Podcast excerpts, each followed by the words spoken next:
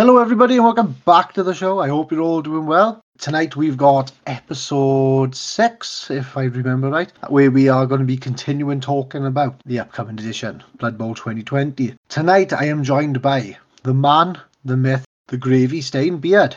How you doing, everyone? How you doing, Beard? Not too bad, Jay. You? Oh, I'm doing well, but doing well. Competition has ended now. If people have put competition entries in, they'll have to wait till the end of the show. Beard, what's new with you, my friend? Not a really. We're still in still in lockdown in South Wales, so we're not really doing a right lot. I have managed to get a bit of my hobby pledge done that I put forward last episode. I've got a fair bit more done than I expected. Ordered some more shelves so I can get even more things out on display. Even managed to bring my hobby into a work interview at one point as well. How about you, Jay? How's things with you? Well, I can't say that I've had a job interview where I've been talking Blood Bowl. Can't really say that I've managed to do more than a third of my hobby progress, which will be not talked about today. Yeah, I've been doing good. I've uh, played a little bit of Blood Bowl online. I've made a few new friends, which I will be talking about after. And yeah, it's just been a really fun couple of weeks. But like you said, we're in lockdown, so it can't be that much fun. I'm not going to the I'm not going to the club. I'm if I'm playing Blood Bowl, it's got to be online. I'm not seeing uh, the boys from the club, which is a bit of a shame, but needs must, innit? It i- it is in this world. Gotta get you fixed somehow, and uh, like you, I've been playing online as well. So shout outs. I'm going to start Beard if you don't mind. Fire away. Right, I got a few. I want to give a shout out to the man, the myth, the legend, Blood, Bowl Grud. I want to give a shout out to the Ginger Noob because those guys have been amazing, putting the word out. And I want to give a shout out to one of the guys I've been playing in the NBP Pro League. He's got a Twitch channel and he goes by the name of Strange19. And he's an amazing chap, very polite. He was playing flings and he dealt with me. So he and he was, you know, he was still nice about it towards the end. He's uh he was amazing. And I managed just about to squeak a draw because he played him that well. Yeah, I felt bad because I didn't realise he was streaming on Twitch when we were playing. And I may have said a few things which would have probably embarrassed him. But he was great about it. Strange 19, absolute star, amazing. Go subscribe to him on Twitch. But yeah, have you got anyone you want? Yeah, I've got a couple of shout outs. The TRBBL league has just finished. Shout out to my last couple of opponents who very graciously had some flings thrown and touchdowns scored against them. Uh, I'm getting quite proficient at throwing flings and scoring now. I've recently signed up to Yorball, which is going to be a league running my local county area, so we're not breaking any lockdown rules. Uh, where I'll be playing halflings. First game starts a week Monday. Shout out to Matthew up in Merthyr, who's, who's going to be running that league for us. Pretty laid back. He's letting in the uh, secret leagues that you see online on FUMBBL. So if anybody's playing any of those, I might come up against some things like Squig teams and some other weird and wonderful teams I've never played against. So you get your arse handed to you by Squigs then, is it? Most likely, I, I've already said to, to the, the entire group up there, you know, join the queue for, for, for beating one of the hosts of Tier 3 podcast. I'm, I'm not in it for competitive play. I'm in it for going up and having a beer and having a laugh, to be honest. I love how you drop the podcast into uh, just every conversation you have now. I've spoken to the CEO where I work about podcast hosting. They do their own work that they sometimes seem to think we have time to listen to. And I had a chat with them about the equipment they use now they record. And they didn't even realize that the way we do it works out a lot cheaper than what they do. So he, he took a few things from that. You, you do you folks, we're cheap. So,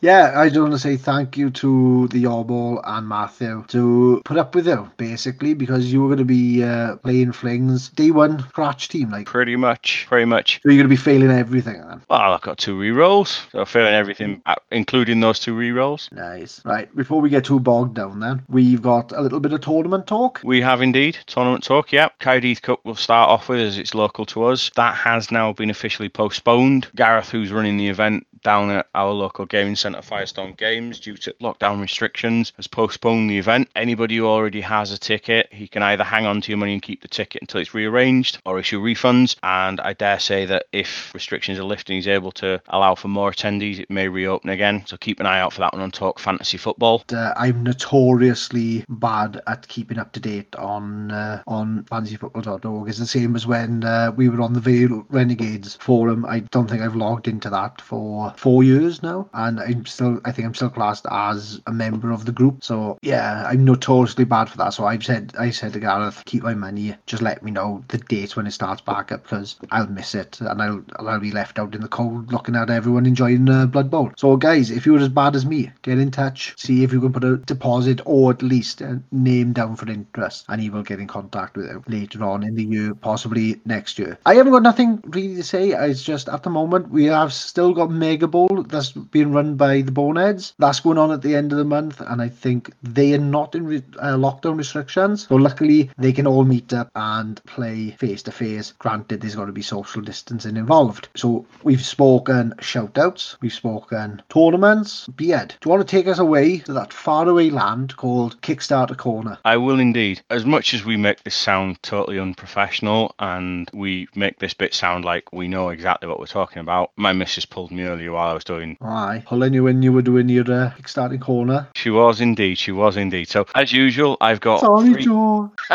It's all right. She'll, she'll give you a kick and a nod when she sees you again, Jay. I'm too tall. Yeah, she'll need a step ladder. No, coming on to the, the, the three projects as usual. There's three. One of these I've been debating all day, actually diving into this, and I'll, I'll start this one. It's by Norba Miniatures. Fantasy miniatures, fantasy football, Battle of the Ring, and many more incredible miniatures await you, according to their blurb. Um, now, they've got Bretonnian and Imperial themed and Dwarf themed models on here for a mix of fantasy, Warcry, and Blood Bowl. And they've got test prints where you can see GW models interacting with their own, so the knights. We've got a lot of knight mounted knights on there, but they've got a couple of Blood Bowl teams, which they list at one as Bretts and one as Imperials. Uh, they're 25 euros a time uh, plus postage. I think I worked it out earlier. Both teams plus postage is about 55 quid because it's coming from Spain. Now, I think these models really do fit the theme of Bretonnians and Imperials. I know there's rumours of Bretonnians going the way of the Dodo in Blood Bowl 2020, but then I've heard rumours they could be going into a future spike as well. So maybe one for people if they if they like their Bretts and they're hedging their bets. I mean, admittedly, I'll probably get both and run them as Imperials. Before you carry on, Bretonnians are staying in the uh, Blood Bowl thing. They are the necromantic team. Bretonians are in AOS. They're the flesh eater courts. Ah, So they're not they're not going anywhere. They've just got a few screws in their necks and like the taste of brains. So you know, don't worry too much. If you if you want ones that are not falling apart, get this Kickstarter. But, Exactly. Uh, if you want your Bretts to look like they should be the villains from Scooby Doo, get the necromantic team. I think that's a win-win. I, I agree, and they've already got some of the uh, some of the freebies, the stretch goals on the go already. So uh, they've already unlocked a fantasy football plague doctor, a very medieval plague doctor. They've got a uh, Lady of the Lake Blood Bowl player. They've also got tokens on the go. They've got a fantasy football duke, second set of tokens. They've got another three or four more Blood Bowl announced stretch goals. So if you're if you want to get in on that, already hit eighteen thousand pounds of their four hundred and fifty-two pound, and it's gone up again while I'm watching it. Four hundred and fifty-two pound goal. Uh, so that one is definitely funded, and it's got until October twenty-third. So when we go live, this will still have about a week left on this. So if you want to get in on this, and you're listening to this first week, it's gone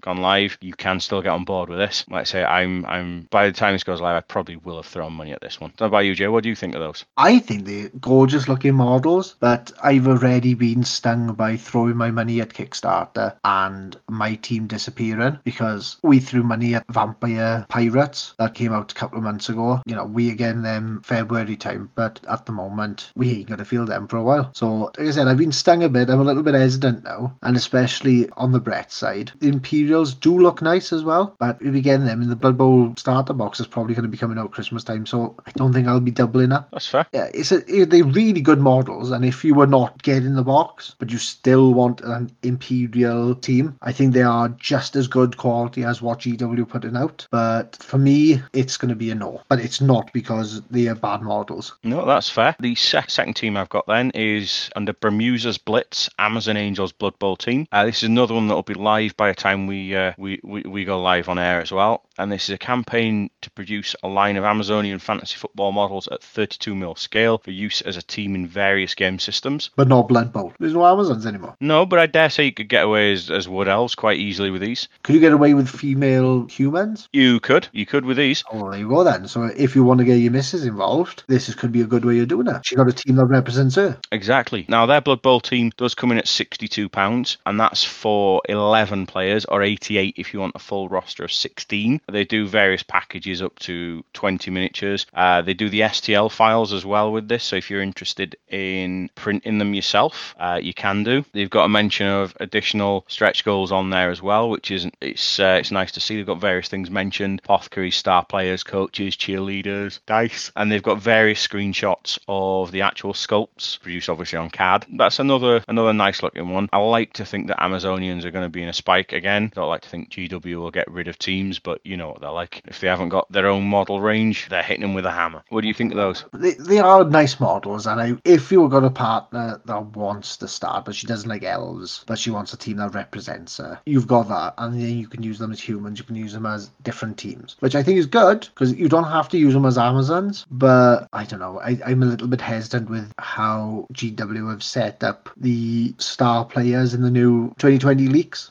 I know I'm off topic there, but we all know um, Roxanna Darknail used to play for, like, you know, was a star player that could go for Dark Elves. I think she could go Pro Elves, and then there was Amazons. Well, when you look at that now, there's not even a hint that they could be Amazons. It's just she's Dark Elves and Pro Elves, I think, now. So it's, that looks like to me that there's got to be, there's no intention at the moment of bringing them back really, really soon. It could be a, a year or two down the line, maybe, but I wouldn't pick up this team hoping that they're going to be out soon in a spike. I guess we're going to have to wait. So that's why I was saying, could you use them as humans and stuff like that, other than Amazons? I think it's different when uh, you look at, say, the vampires, say, because you've got that the ghost girl, the Blood Bowl widow. Well, Yep. she hasn't got a model, but she's still classed as a star player that's coming out, and she's got that Syl- Sylvania spotlight or whatever. So I'm guessing that's going to be part of a factor that means they become in closer than Amazons, if you know what I'm getting at. Yep, no, that's fair. So I've interrupted you enough. Is there anything else on Kickstarter that's uh, tickled your fancy? There is this. The, the last one's a little bit more light-hearted. The last one I've got down is uh, the serial killers fantasy football teams. And no, this isn't a case of your Ted Bundys and uh, your Dares and so on. This is a team. It's a bit more comical. It's by uh, Black Wolf Painting Studios. This is this is in the UK, and it's a bit more cartoony. It's a mix of fast food mayhem for the tabletop. There's some corn on the cobs. There's some corn still in their ears. There's some bags of popcorn. There's a couple of knife and forks and a spoon. Uh, there's a hot dog. There's a box of cereal. There's a carton of French fries, and there's, as Americans would call it, a soda cup. And with this one, I think looking at it, it's £69 for one of the available teams plus the stretch goals, £99 manager special for the team, six star players and unlock goals, or £300 or more, you can have the chef special, is a fully painted team limited of five backers, and somebody has already backed that £300, and somebody's also backed a £450 meal deal, which is five teams as well. Now, with this, they are resin and they've got pictures on there of the cast and the painting, um, so they've they've obviously already run their own printing tests to see how they come out, and I follow Black Wolf Painting Studio, and they are lovely in terms of these models. Got some really great character to them. What do you think of these? I I gotta be honest, they are really fun looking models. It's uh, you know it's a nice change, and I know I said I said previously it's I I'm not the overly cartoony type of person went for teams in Blood Bowl, but if you don't mind it, these are spot on. They're absolutely fantastic. But as a side note, you said Ted Bundy earlier. What position do you think he'd be put in? Ted Bundy for me, he's got to be on the Dark Elf team, and he's got stab. Well, of course he's got stab, but no, I meant position, not team. Because Oh. to me, he likes to think he's a thinking man, don't he? He And does. so I'm thinking he'd probably want to be a thrower, even though he's probably got arms like a girl. But then at the same time, Ted, Ted Bundy was all about the uh, he was all about impressing people. So I don't know whether he'd be a thrower, but I think he'd be on the he'd be on the line of scrimmage, showing off, bringing attention Oh no, himself. no, the- he'd done everything in secret, so he- no way would he be on the front line. So I think he would be a thrower. If I was going to put anybody on the front, Fred and Rose West, they were quite obvious, so they would be well, perhaps they would be blockers. I don't know, but that's not a topic we want to go down by it, really, is it?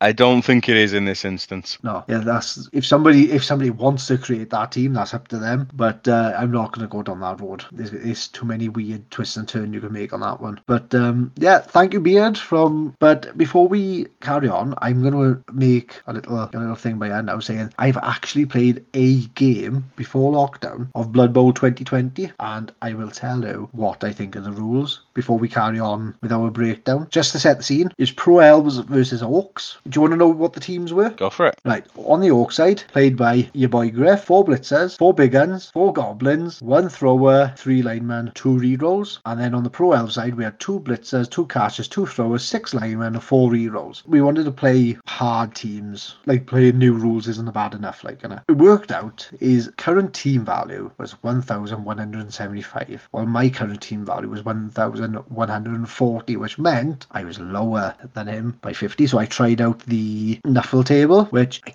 kind of rolled a bit naff really, because I think I had the equivalent of stab, which is kind of useless on a team where all the orcs were like really hard to break their armor on. But it was a really good game. Say this now, and I don't know whether it's the way the table was set out, you know, where where they've got like the armor value instead of it being nine, it says ten plus. Mm. They felt they felt harder to break armor. I even had problems taking down his goblins because they were saying like for for example, um, instead of six or seven, it was like eight plus. And it, it just the goblins felt harder. I know that Yeah. sounds weird, but it was the way they set out the table. It felt a tougher game. I think it's a psychological thing though, when you can see the number is one higher, even though you're rolling effectively the same, because you can see the number being one higher, it's it's a psychological thing. Yeah, well, that, that's what I was saying to Griff. I was like, I don't know what it is, but his goblins felt tough, and it, it was because it was the way it was written. It gave me that misperception, but I was like, but I'm still rolling the same. I'm, Hmm. You know, there's nothing changing there. I'm still rolling the same. It's just for some reason they felt tougher. So I, I don't know whether flings are going to feel sturdier, but it just seems weird. Like it might be me when we when people start playing it properly. It's not. It, I might be the only one that thought it, but Hmm. it came to my head and it shocked me a bit. The leap made a hell of a difference because that cut down movement nearly by half. When you thought thought you had to work around a player to make a gap rather than and then now you could jump over and then you've got those extra couple of squares. I was like, this is fabulous. I think perhaps I thought higher of it because I was elf, so it was like two plus anyway, so it was quite hard to fail. But throwing felt easier in the process, but you weren't you were well, you weren't quite blasé about throwing. You were "Ah, I'm gonna try it. Even though like, like I said, the process was easier. You had to really think about the spots you want to throw with. Yeah. So I think after playing it, I really like this new edition. I will say, perhaps you know, it was the first couple of games and it feels different and everything like that. Perhaps people don't think think the same, but I feel it's a lot cleaner as an edition. That's a good start at least. Yeah. So now that I've just uh, sung the praises of GW on that one, we're going to have a quick break and then we are going to get into the rest of our Blood Bowl 2020 discussion.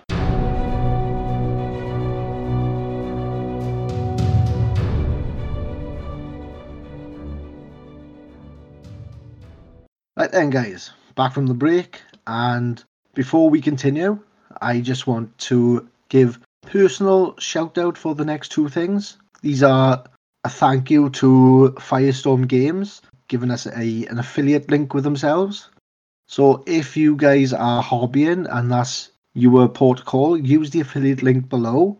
We get a little extra from Firestorm. It doesn't come out of your pocket, it comes out of their pocket. So it's a win-win and it gives us a chance to do more competitions for you guys. Do you agree with that, Beard? I do. We, we, we, we don't really want to take anything from this. It's more a case of we want to give back to you guys. The more you support us, the more we'll be happy to bring you competitions, giveaways, review stuff that you want us to review as well. There you go. I, I feel like a podcast Lincoln. This is a podcast for the people, by the people. We'll podcast them on the beaches. That's Churchill, you dumb shit. but anyway, and I want to give a shout out to Up and Under who have been with us since day one, got in contact with us, and it's a tale of the highs and lows of a fantasy football franchise, kind of similar but not the same as what we discuss here. So, guys, if you like sports drama and high fantasy all rolled into one, search them out on the web. They're under bloodbowlstrategies.com. Search up and under enjoy the story. It's so well written, and they have artist panels added to the story as well, which adds a lot of atmosphere as well. So I enjoy it. Beard enjoys it. And we want you to enjoy it as well. Get on it, guys. So, Beard, are you ready now for us to finish our discussion on Blood Bowl 2020. But before we do, don't forget to give us a check out on Twitter, Instagram, Facebook, Tier 3 Podcast. If you want us to review anything, whether it's a roster, whether it's an upcoming Kickstarter, whether it's a tactic that you want to try, whether it's something else hobby related that you want us to have a look at, drop us an email at tier3podcast at outlook.com and we'll be more than happy to have a look into it, have a chat on air, and uh, see what we can do about providing our uh, our thoughts on what you're looking at. It's going to be a very short segment then because we don't have thought. the other good thing about this is we can shout out tournaments and leagues in your area. So if you want us to spread the word, get in contact with us and we can help. I know it's not a lot, but it's what we can offer at the moment. And then hopefully we can do more in the future. So, where we left off last time was we were on about how you could get star player points. And now we're in a position we want to spend these star player points. We've now got a new advancement table where they've taken away all the skills based on singles or doubles. They've now called them primaries and secondary. But they've also given us an opportunity to pick randomly. So if you're in a league and you're not taking it serious and you want a bit of fun with your friends, you can choose to randomize all your roles. And I think this is really good because it means people who are not, you know, scoring a lot but are still playing the game are not being left behind. So if they can get at least one touchdown, they can get a they can get a random primary skill. Beard, what do you think about this? I I really like this. I like you can game it if you want to wait and get the skills you want, or if you're like us at Tier Three Podcast and you're in it for the fun and the shits and giggles, you can spend your points early by selecting primary skills randomly. You can end up with you know really really good rolls. I I did a few test rolls earlier on the table, and I tell you what, what I came out with could have been a lot worse. You know, I genuinely thought it was it was quite a good little uh, little thing. You can, like I say, you can spend them early. You could have, for example, if you want to wait for your first primary skill and choose your primary skill, so you know exactly what build you're going to go for. We're looking at you chaos players with your claw, mighty blow, piling on, and so on. Uh, if you want to wait for those skills, your first primary skill, you've got to get up to six star player points. Whereas if you're happy to randomly roll, spend your first three on a random roll, and then when you get to four again, spend them again. So you for this for one extra star player point, you could have had two skills instead of the one. I, I do quite like it. Yeah, yeah, it does a little bit of everything for everyone. It might be looking at that wrong, but I think if you were willing to deal with the randomness, you can get a lot more out of the game rather than building up and trying to pick what you want for that team. They've now separated the characteristics as well. If you wanted to plus one your strength, plus one your armor value, or your agility, they've given them quite high stats. So your star player points at the beginning, if you wanted to do your characteristics, is 18. Then it goes up by 20, then 24, 28, 32, and 50. You've got to save a lot of star player points to try and use them. But the other thing they've done now is they've changed the different amounts of your gold that your player's worth. Bia, do you want to take this one? They have, and I do. I again, this is something else I, I quite like. If you randomly select your skills, it costs half than if you choose your skills. So if you wait to spend your gold, uh, your star player points, sorry, and you choose your star player points on chosen primaries, it's 20 gold piece, uh, 20,000 gold pieces. If you were to choose a secondary, it's 40,000 gold pieces. Now those are halved if you roll at random. So 10,000 for a primary, 20,000 for a secondary. And I quite like that because, again, it's rewarding you for going random. It's rewarding you a little bit more. Or on the flip side, you know, if you're playing halflings and you choose your skill, that halfling could go from 30,000 to 50,000 if you're choosing a secondary skill, which it's a big jump.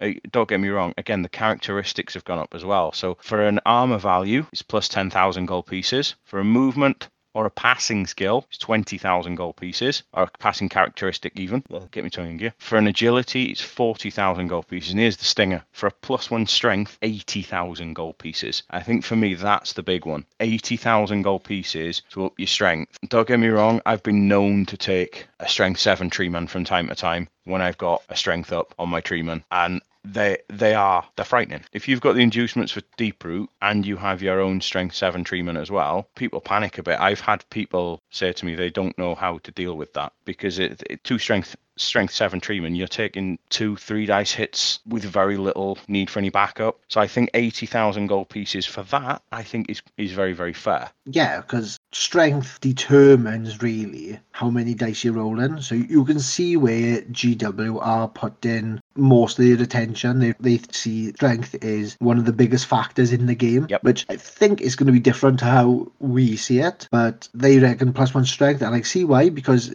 like you said, it determines how many dice. Could be a two, could be a three, but it does make a difference. But what this is doing is trying to deter people from waiting and banking all all those uh, star player points to get them. Because you think about it now, if you were player it's going up by 80. Say, for instance, uh, your, your tree man, your tree I won't say, 120 anyway. Now he's gone up to 200,000. It's about the cost of a star player. Now, you think about how that's going to affect your current team value. You've got, Absolutely. got that guy in your team, he's bumping up your, your value. And then, say, you got an Ogre team that's coming around, say, your team value's going up to like 1,800. An Ogre could come in at, say, 1,100. Look at the petty cash he's got. You know, he, he can have anything he wants on that then. He's, he can Yep. pull, he can pull up a star player, you can pull up a fling chef, you can have a wizard. You know, it's, it's endless. And you probably got the praise and knuckles as well on top of that. Oh, absolutely. Yeah. You're putting yourself at a disadvantage by trying to up your skill, your strength or your agility. It really puts you in a precarious place. But I think that's how, as players, we've got to try and balance it. Do we want the tough team, but we're having all the shit slung at us, or do we want to keep it moderate and we can compete and not have as much uh, slung at us? So it's how people want to play that play their teams. I don't know whether I'm looking at it wrong, so I really would like people to get in contact with us if we're looking at it wrong. That's our star player points and how you spend them. So let's go on to the next one. Did you know we can temporarily retire players now, Beard? I did see something about it, but it's, it's something that's um, again there's there's pros and cons for this one. Having a having a read through it earlier, I think thematically it makes a lot of sense. So with this, when a player temporarily retires, you make a note on on your your roster sheet or your your app on your phone. Now they remain as part of your team and they are not deleted from your list. Don't take part in any games for the rest of this season, but they still count towards the maximum number of players for their type. So, for instance, Treeman 0 to 2, Blitzers might be 0 to 2 as example. They still count towards that and they count towards the 16 player maximum. They're just effectively not partaking in any part of the game. So, whilst their current value is worked out for team value, it's not counted for current team value. It's useful if you have a player that's injured and you still want to keep them for next season. I think it's more like, do you know if you've put two skills into a player and then unfortunately they've been hit with a lasting injury, which we all know is going to, that's a plus one on the casualty roll now. Yep. Do you want to risk then that player possibly being taken out in the next game? Or if you just put him to the sidelines, yeah, he's missing a few games, he's taking up space, but you're not in a position to lose him. You could just take him out and then next season he's fresh. No niggling injury injury, no lasting injury. He is as clean as a whistle, but you still got the experience on that player. Like you said, it's pros and cons to every part of it, but I think I would use that for non-tier three teams. That's like I would be using that if I was orcs, possibly if I was pro elves. Humans would probably be another one that would benefit from that. It is it can be hard to try and level up, say, your lineman. So do you really want to risk get, getting him killed and then having to build another one back up, or do you want to miss, say, two or three ga- games of the season, depending on how many's left, and then he's fresh for next one? Gives you a chance to build up others without risking losing that one that's just been injured. Absolutely. And you don't have the force issue of if, if your last couple of games you've got more than a starting 11, you keep him on the bench. Half time, you're down a couple of players, and then you have to bring him on and you risk an injury in the second half. It, it, it negates that well. You know, so I, I, I can see both sides for this. Whether it's something I'll use as a tier three player, like you said, I think this is aimed more at players at a higher value and higher, I don't want to say higher build, maybe more of a tailored build. So, as you said earlier, when we were coming on to spending star player points, if you've been saving your star player points and you've gone, I don't know, blodge and I don't know, you've gone for a blodge stepper, I think it's more useful for that than it is something like halflings, where halflings, player gets an injury straight away, we'll just sack them and spend the 30,000 gold on, on a new fling. Yeah, that's, that's Yeah. what I was trying to get at. It's I think with um, tier three teams, the majority of what you would class as your basic line is around about thirty at, at the moment. It goes down a little bit then because I think Noblar's like fifteen thousand or something like that. It's, it's dirt cheap, and you you know you you bloody throwing money away on them. If they get injured, it's not so much of a big risk. You just go, oh well, I'm not losing nothing. I'll just either get rid of him or I'll just play him until he dies. Doesn't matter, like you know, because they if they're gonna go off, they're gonna go off. But when you've got a Yep. you know you got a thrower and say he's say he's your only thrower that's got sidestep dodge. Well, he's a really big asset to your team. So perhaps sideline him for for a season. Get might give you a chance to build up a new guy, and then you got two in your arsenal then, haven't you? So there's, there's many many sides to it. So I want to know how people will use that themselves. But you know we've got to start playing games to know how we would deal with those situations. We've spoken about star player points and how to build them, what to spend them on. Should we talk about the skills and what taking our notice? We can. Shall we go through them? I'll I'll ask you on the different lists now, and then you see what you think. Agility. So agility now, I can't see anything really that's different. I think agility have kind of stayed the same, you know, and it's I don't know. a bit of wording have changed, but I think that's more to do in line with how they've changed the wording on the on the rules. Like There's one big skill on agility skills for me that's come in that'll be a big, big changer because there was never a counter to this. Defensive. On your opponent's team turn, but not during your team turn, any opposition players being marked by this player cannot use guard. I think defensive is going to be a very, very nice skill, and that's on agility. going to uh, build up the fact that it's all all the same, but except for that, because we never had defensive before, did we? That's brand new. It is. Sorry, I've I've jumped the gun on that one. Like I, I've got that one written down with stars all around it because that's something that as a uh, as a fling player, when you see guard and you've got tree man, that's no. You've no way of protecting that tree if they've got a couple of players with guard and a strength four or strength five player coming through. There's nothing you can do. So that it negates a big big skill. A lot of other skills like tackle will negate things like dodge, but thi- hmm. this is something that we didn't have a negating skill for. We didn't have a mirrored skill for. So I think this was quite a big big thing. Yeah. So it's you will see this change now. Now it's where, like you said, we had tentacles or wrestle and diving tackle. They were things that would take on dodge. Like you said, we never had anything that could upset block assisting. And now, and now they've gone, yeah, let's, let's chuck a little bit of anti-block. As it, that is a massive one. And being on the agility table, I can see a lot of goblins taking this. It's going to be interesting. That is one that people will take interest in. But I think oh all the others are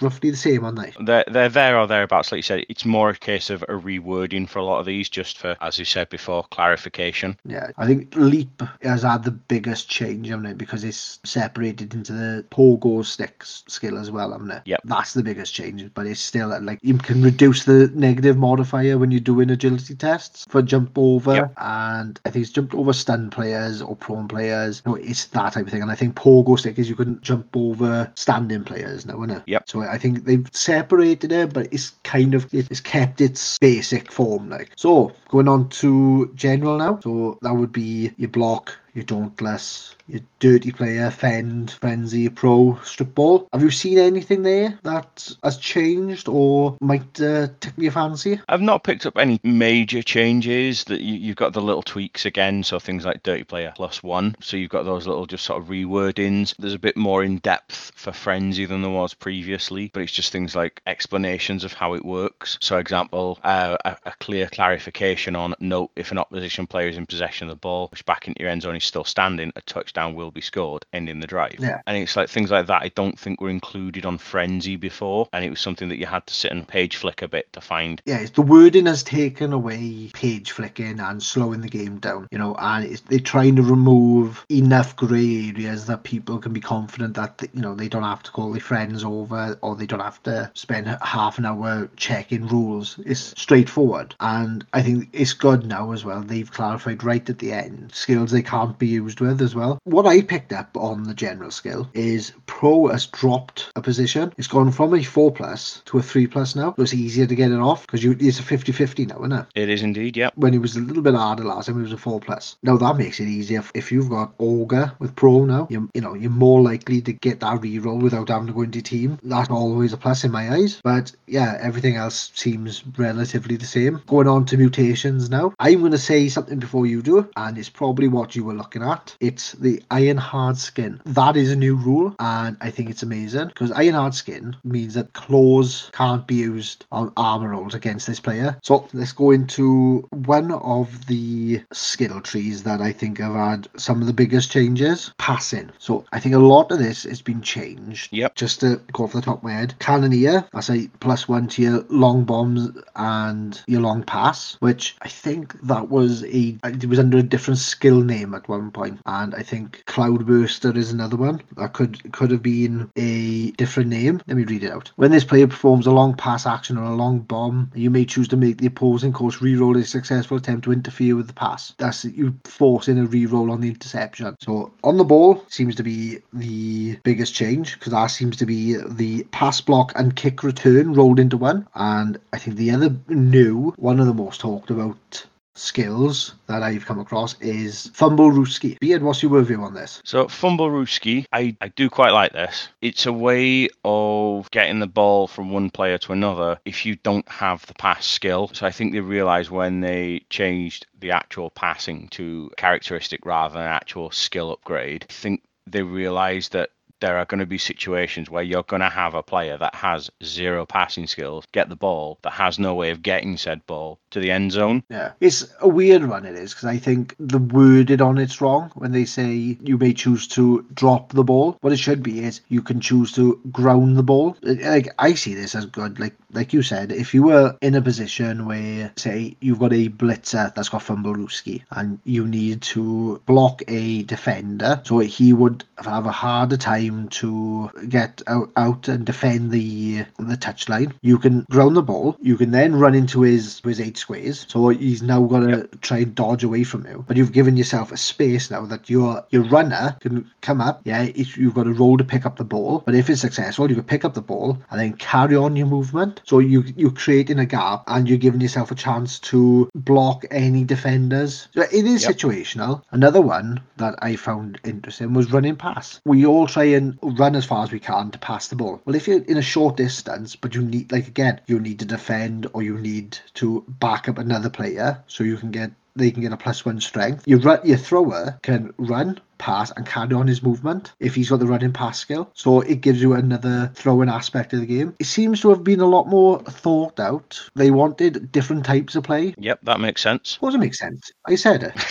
to be honest about it. Th- This go back to the thing you said on the first episode of fuck Morgan Thorg. Well, yeah, fuck him, because he is a twat. There we go then. Well, he's overpriced. He's not as good as Bob Bifford. I don't think I've seen anybody play Morgan Thorg because he is that shit. I think that's fair. But I'm getting sidetracked now. We're going to go on to the last one, which has seen another few changes, and that's strength. I want to talk about one skill, Beard, and I think I've told you what I think about this skill. So, is there any others you want to talk about first? See, I like armbar. I do like armbar. So, what does armbar do? So, if an opposition player hits the ground as a result of failing an agility test when attempting to dodge, jump, or leap out of a square in which they've been marked by your player with armbar, you may apply a plus one modifier to either the armor roll or the injury roll. Now, this modifier may be applied after roll has been made and may be applied even if this player is now prone. So, you can use it for things like wrestle, things like that, where you're, you're putting the players down. Now, if the opposition player, uh, not diving tackle, if the opposition player has been marked by more than one player, only one may use it. Now, I like, I quite like that. It's just a plus, straight up plus one to either armor or injury roll. I, I don't know how useful it'll be, but it was just one that I really, really liked. I think it'd be useful for the teams that seem to be anti agility. So dwarves might see a good use for it. You can really put the hurt on. That's a plus one, and you've not done anything. They've caused it themselves. So it's like an idiot tax, really, then, isn't it? It is indeed. I like that one. I, like again, it's situational, so I don't know how often you would see it and how useful it would be in the overall game. But I think it's going to be very prevalent in dwarf teams. I think that's fair. There is another one that I picked up on, but I know you said you mentioned there's one you want to talk about, and we might be talking about the same one. So I'll let you dive on, dive in with yours. Oh, mine is thick skull, and I know, I know what you're gonna say. We've already got thick skull, and it hasn't changed. In some ways, you're right, and in some ways, you're wrong because it has changed, and it has become amazing. So be it, being a halfling player, if by some weird chance you had thick skull on your player, it caused a little bit of a weird paradox on your player, didn't it? It does. You were still getting knocked out on a seven plus, but if the magic eight number came up, you were prone, and I think Yep. that was still in the clarifications uh, on NAF. Yep. Because of this change, I am really excited to try and main Black Orcs for at least a year, and that is rather than j- just explain it, I'll read it out. Is it when an injury roll is made against this player, uh, even if the player is prone, stunned, or have lost the tackle zone, they can only be knocked out on a roll of nine, and will treat a roll of eight as stunned. If this player is also a stunty, they can only be knocked out on a roll of eight, and will treat a roll of seven as stunned. All other results are unaffected. So effectively, you have brought your stunty players up onto the average because you're going to need an eight plus to take them off. So if you break their armor and you roll a seven, seven is about an average that I, I'd roll a lot. But now they stay, stay on on the pitch, but they die on a nine, so you've got a 50 50 chance. But to me, that's more viable now than what it was. Yep. You've got the goblins in your Black Orc team now that come with thick skull. So basically, even though they've got a, I think it's a seven plus armor, yeah, you're going to break that, or eight plus armor, then you've got a knockout on an eight. They're about the same then as a human lineman on a knockout or any other type of lineman. So it's made them that little bit tougher. I think you, you're absolutely right. That's an example of two little words or two little lines changing, and it's it's totally different. I mean, I picked up on a slightly different skill to you then, as a stunty player. I picked up on pile driver. Pile driver, that's the free foul. It is indeed. If you put a player down, you get a free foul. Nice. That, to me, I think, if you're a goblin player, is very, very thematic for goblins. Yes. So, so you get a free foul, and then you get your normal foul action later on in that turn as well. So that's a that's a really nice one. And my second one is Go on. brawler, or as I call it, block light. Because Yep. if you perform a block action or do it as part of a blitz, you may re-roll a single both down result without using a re-roll. You've got a chance then of turning it into a pow, turning it into a push, and your player still stands. Yeah, I think that's a fair way of putting it. I do like how they've done it. Some of the some of the skills they've needed to split up and turn them into their own thing. Some of them they've created brand new, and it's given new dynamics to the teams. I'm really excited about playing it. I I can't wait until Blood Bowl 2020 or Blood Bowl 2021, depending on when it comes out, drops, and we can start playing it, and everyone's on the same boat. And I agree. I'm looking forward to getting uh, getting on board with this. so they're the skills. Traits haven't changed. I think the only thing they say now is Bombardier has a chance of blowing blowing up the bomb even if the player catches it, and that's a four plus. Bonehead's the same, Chainsaw's the same, Hypnotic Gaze is the same. The only thing I'm gonna pull up now is I've heard people saying Ogres are becoming more viable in this edition because kick teammate is treated as a throw teammate, but it doesn't say it's in the blitz action in the trait description.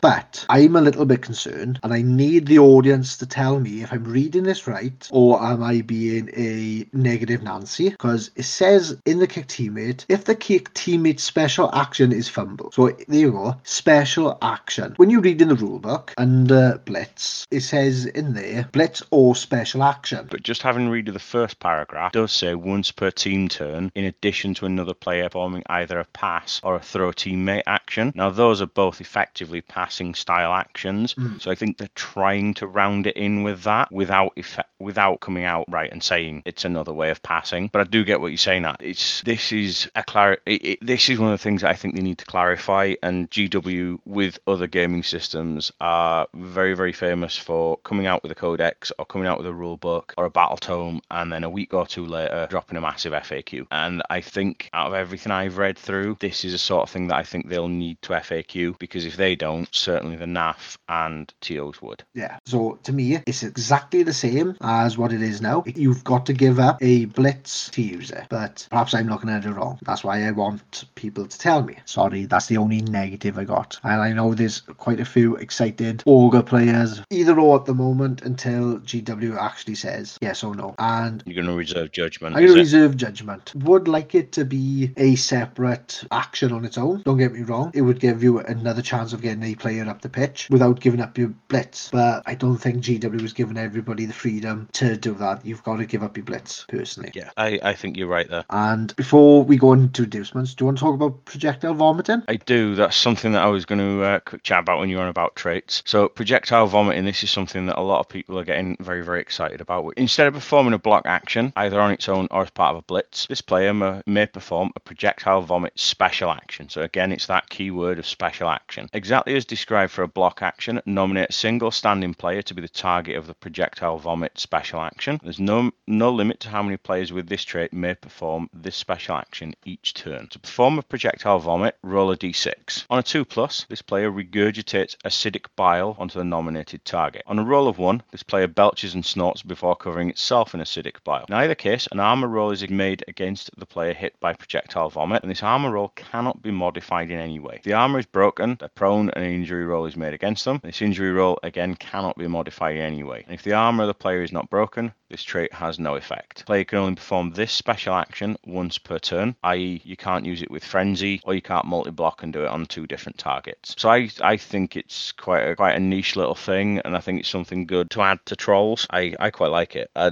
how do you feel about it? New version of chainsaw, really, isn't it? It is, but it's a, it's a big guy chainsaw. A block. If you are running a bog standard troll, so if you bear with me two seconds, you are strength five. So on average, you're going to get two dice. Mhm. You are blocking with two dice. You don't have block, so you need a third chance on either dice. Which, if my maths is any good, I have an app for this actually. Blood Bowl probability app. So block dice, two dice in my favour, and I'm looking for blocks down. So you've got a 55% chance of getting either a both down or a defender stumbles. Whereas if you go with projectile vomit, you only have a one in six chance of failing to hit your opponent, if that makes sense. Mm. So for me, it's giving you better odds of hitting your opponent, do some damage, which I would be more inclined to take if I'm honest. You've still got to roll for bonnet. Oh, you do, but if you've got a roll for, you've got a higher percentage chance of it going in your favour. I'd have to use it to appreciate it, I think. But Yeah, but the thing the thing is with the blocks, if you use a regular block, you've got fifty five percent chance on two dice of getting a block action in your fa- a block dice in your favor. But then that can be modified with other things. This can't be modified at all. So your armor and injury rolls can't be modified. Whereas if you're using the blocks, it can be modified by things like additional strength for armor and things like that. So yeah, I think it's swings and roundabouts. I quite like it as a rule. I if I'm running a troll, I will probably use it over a block the first few games Yeah. to see how I get on with it. I think the fact that you're not limited to just one troll using it as well, I think is quite good because trolls aren't clever enough to realize somebody else has already done it that turn. So it's quite again thematic in that sense. And I don't think it's game breaking enough to warrant limiting it to one per turn per team. I get the argument for it, but I don't think it's game breaking enough. I say that first two events after new rule set drops. If if trolls are causing the most damage, then I- I'm sure it'll get it with the nerf back relatively quickly. yeah, but not to uh, interrupt you on your uh, lecture on projectile vomit, but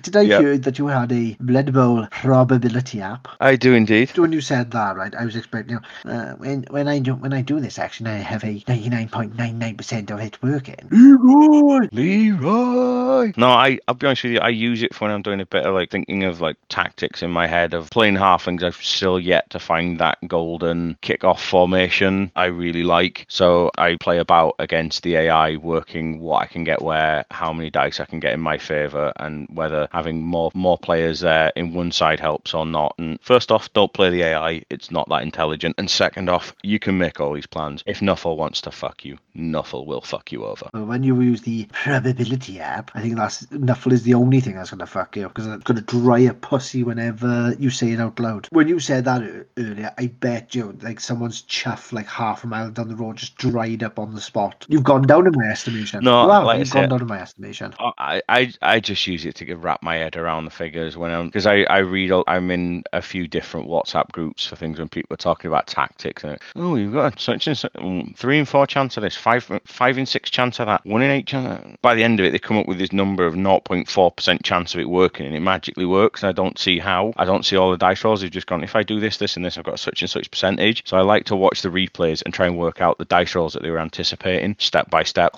so that I can figure out if I'm in that position, whether it's something I'm doing. Fucking hell. Wow, you've just fucking dried out the fun in this, but They don't call me Fun Sponge for nothing. they don't fucking call you that. Call you cunt. anyway, right, before you bore everyone to death, let's go on to inducements. Really, inducements have stayed the same, haven't they? On the majority. Pretty much. So, still got your part-time coaches, you've still got your weather mage, you've still got your kegs and your cheerleaders. Yep. The only thing I will say is they've now specified your mortuary assistants, your plague doctors. They've added Riotous Rookies into the main book now. Uh, halfling chefs are the same. They're still three hundred thousand gold and still only a for halflings, basically, or as they like to say, the halfling thimble cup special rule. Right now, we're going to start going into different aspects of the inducements now. So, infamous coaching staff. I know we've always had this, but I think they're going to start expanding on it because in the book it tells us about Joseph Bugman and the two two things he can do. Like he gives you access to the kegs and he can be a player when you're under 11 players. But I think what they're going to do in next iteration of Spikes, we're going to start seeing more than just sports wizards. This little bump at the bottom of coaching staff now that says there are too many infamous co- coaching staff to list here, and most are only available for certain teams. Details on further coaching staff can be found in various Blood Bowl supplements. So it looks like there's going to be new ways of building your sideline staff. So I'm quite excited for that Yep. because we've seen it with Wizards, and the Wizards have got their own little bit of flavour. I still reckon the Ogre one so far is well, that's an amazing wizard. That's probably one of the best ones. Still think he's great. We can we got a chance now to see what a Black Orc one does. We can see what a Imperial one does. What what's the difference? A normal wizard it still has Fireball and Zap, haven't changed, but we got a brand new inducement now, and I kind of like it, and that is called the Biased Referee. Beard, what's your review on this, bud? I really like the idea of the Biased referee. I think it's something that eventually we could get one for every team with ever so slight unique rules for each Yeah. team. And I know this, they got on there uh, 120,000 gold pieces at the moment and 80,000 for bribery and corruption teams. But that's just the basic biased ref. It is, yeah. And uh, like I say, I, I fully expect that we'll end up seeing other biased refs down the line. Oh, of course we are. I would imagine the first few out we will see will be your traditional ones that we've seen on Forge World, so things like your Goblin and Halfling ones. I've got my fingers crossed that we'll get these as proper GW models, not just Forge World ones. Other brands available. Well, to be honest, I think they're going to make an effort with them now on making them, Yeah. You know, making them unique refs rather than doing models. I kind of hope they're to these are going to be cards like your biased ref cards, your wizard cards, because GW are notorious at being behind for Blood Bowl models. I think the last Forge World one that came out, I think wasn't it wasn't that alternate troll? I think it might have been. Yeah, it's, it's something stupid like that. Oh no, it's the Wood Elf style player, the one with the stupid fucking long hair. She was probably the last one. She was the last one, but then I think they've needed about what, another 18 before her to do. Because one that I'm looking forward to, and I'm hoping that he appears not long after the edition drop, is Rumplo, because he's he survived and he hasn't got a model yet. So are they going to push a model out for him? Who knows? But anyway, we're getting sidetracked. Biased refs. We're going to have different editions because, again, they have the bump at the bottom to say it's going to be available to certain teams and you get them in the supplements. But what does the biased ref do? So the bias referee then, on a roll of five plus, your bias referee spots the foul and your player is sent off, exactly as if you'd rolled a double. The opposing coach may use a bribe if they have one and may attempt to argue the call. On a one to four, player managed to avoid the referee's attention. So you can you can get away with fouls rolling doubles. Uh, you have one third of a chance less of being sent off. No, my maths is wrong there. You have a one third chance of still being sent off. Sorry. And when you if you've paid for the biased referee and you have to argue the call, you can add a plus one modifier to your dice roll. I like it because it's it makes it harder for the opponent, but it gives you that slight edge because you can just because it seems like you're in a parley with the ref then, isn't it? So it's, it's it's good. It's exactly what you want to buy his ref to do, and I think that's the last thing that we want to talk about. It is. We I think we've just got the end of show show left. We'll see you in a minute.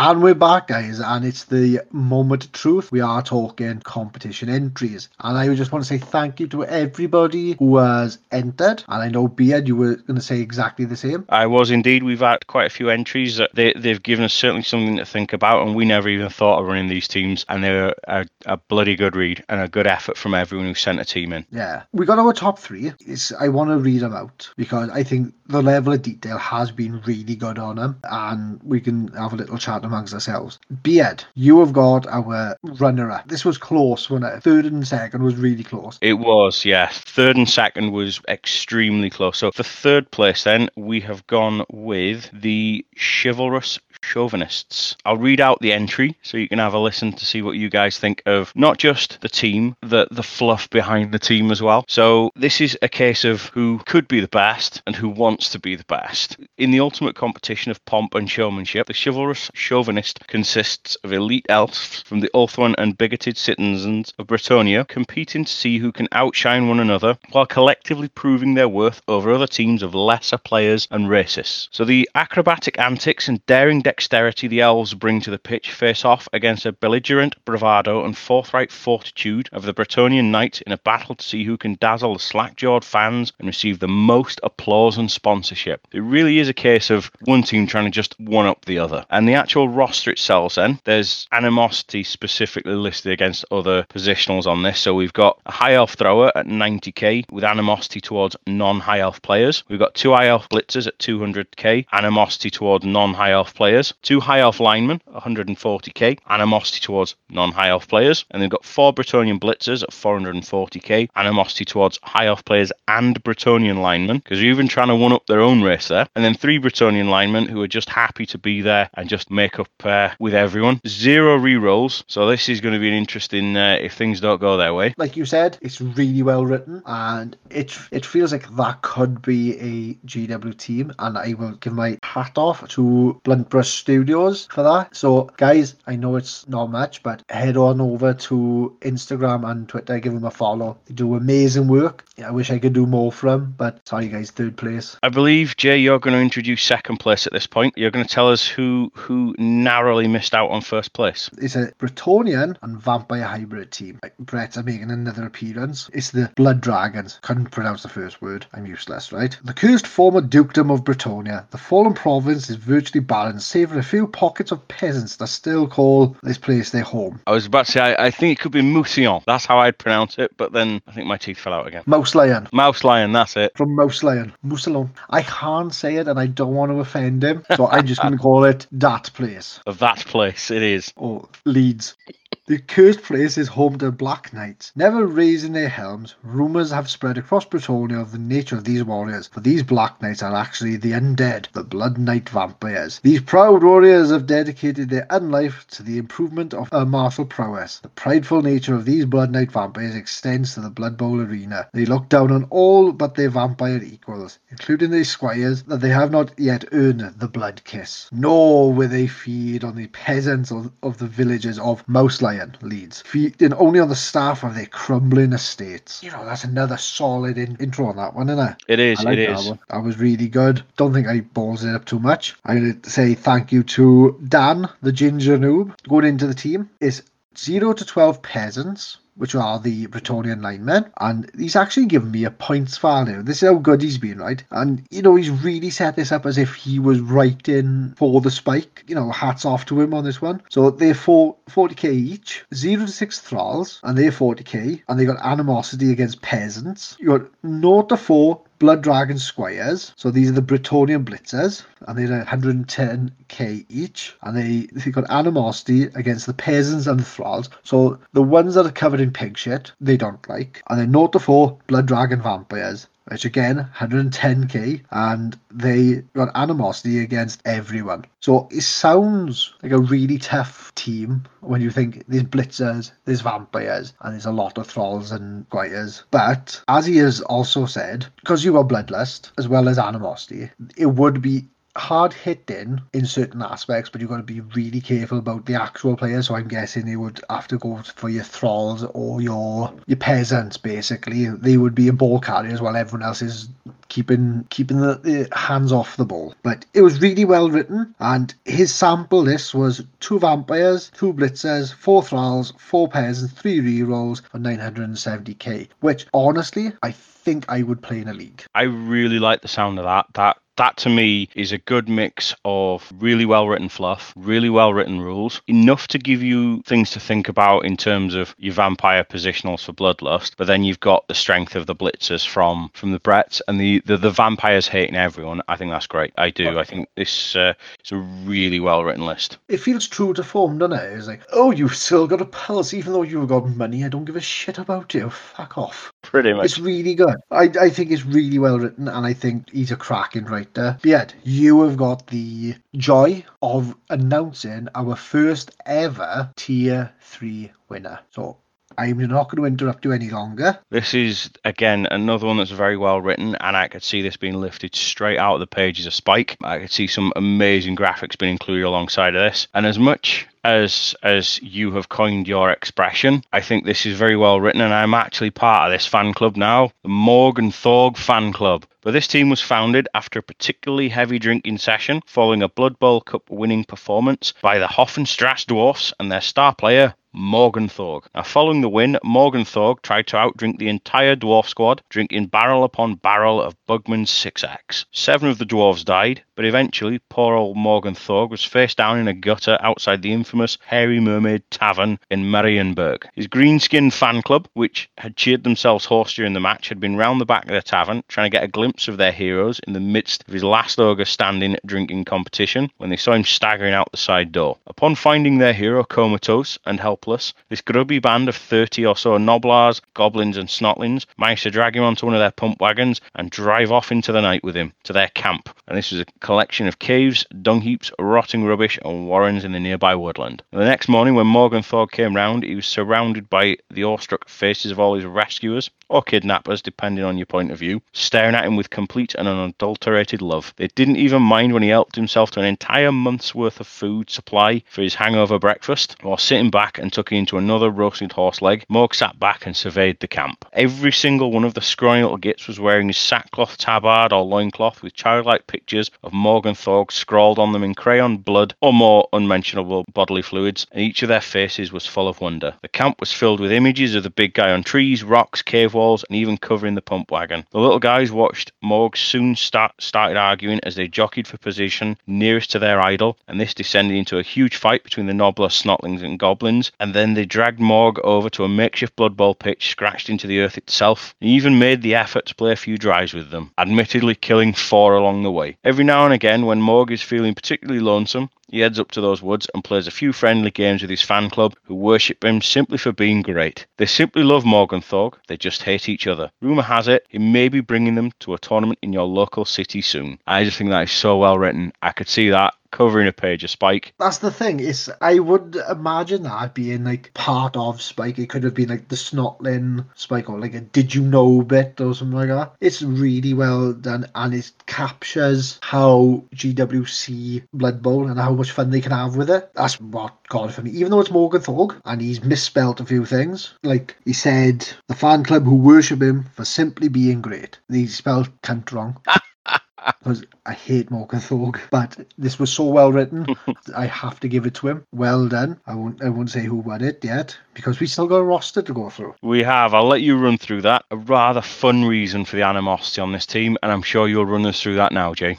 I will try. Let me get my uh, reading glasses on. The extra caveat to, to, this team is they must be Morgan Thorg on it for it to work because it is the only reason they will take to the field together and he does not suffer from animosity as he loves his fan club. The reason the rest of the team have animosity is that on the pitch they all try and impress the big guys so much they simply hate letting go of the ball. There you go, that's idol worship for you, isn't it? That's amazing. It is. I love that. I don't like you because you are outshining me. You're the better player. So, you know, you can imagine them stabbing each other in the back for this one, can't you? You really can. The team is 0 to 6 gnoblars, and it looks like they've got animosity everything. Goblins are 0 to 4, animosity everything. 0 to 6 Snotlins, animosity everything. Do you get the single thread that's holding this all together? I think I do. Yeah, everything's got animosity. Even Soul Pump Wagon, the one that brought their uh, hero home. He doesn't like anyone because, as you can see, this team hates each other because they all want a piece of Morgan Thorg and it's just vying for his attention. Again, I know I can, I've said this about three times already. I can imagine this being a Blood Bowl team. It's amazing.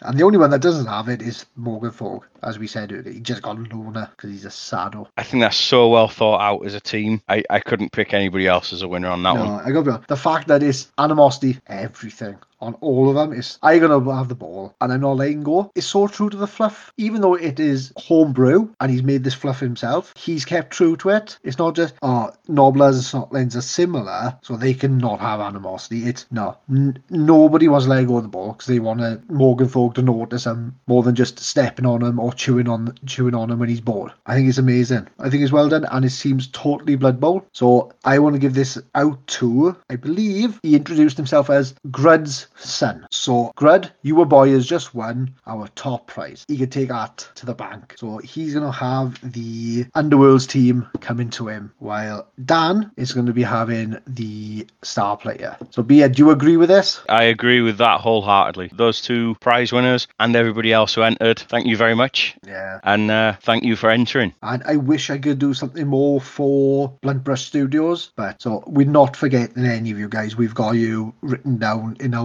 Tier 3 Hall of Fame. That's all said and done now, Beard. We have. I think that's everything now, isn't it? It is. Don't forget the usuals. We're on Facebook, Twitter, Instagram, Tier 3 Podcast. Jay and myself have our Twitch channels going as well. Again, don't forget to check out Up and Under for your For your daily dose of high fantasy drama on the sports field. absolutely. We're still keeping up with it, and we hope that you are too. So it's a thank you from me. And it's a thank you from me, and good night. God bless. Beard, do you want to say it this time? No. Right, remember, guys, tier one is for winners, tier two is for players, but legends are born in tier three. Good night. Good night. Do you want to say it? No. Fuck you.